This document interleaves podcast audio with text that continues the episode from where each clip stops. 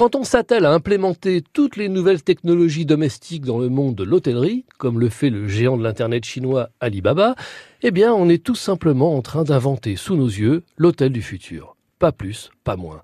Et c'est à Hangzhou, en Chine, qu'il sort de terre. Alors, à quoi ressemble-t-il cet hôtel de demain? D'abord, il s'appelle Flyzhou Hotel et dénombre 290 chambres. Mais cela est un détail. L'essentiel est ailleurs. Pour être clair, comprenez qu'on y a banni tout personnel ou presque. Ici, on investit dans le 100% digital. Le sourire du réceptionniste sera donc bel et bien un souvenir.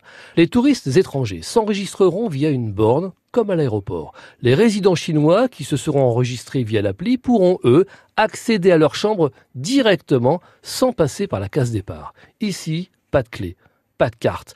Les portes s'ouvrent grâce à la reconnaissance faciale. Une fois reconnu, on vous ouvre les portes de l'hôtel, de l'ascenseur, de la chambre. Dans la chambre, vous pilotez les services par la voix.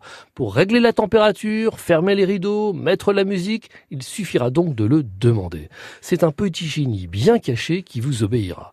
Et si par exemple vous commandez un repas, alors là, ce sera le top du top. Car ce ne sera rien d'autre qu'un gentil petit robot qui frappera à votre porte pour vous l'apporter.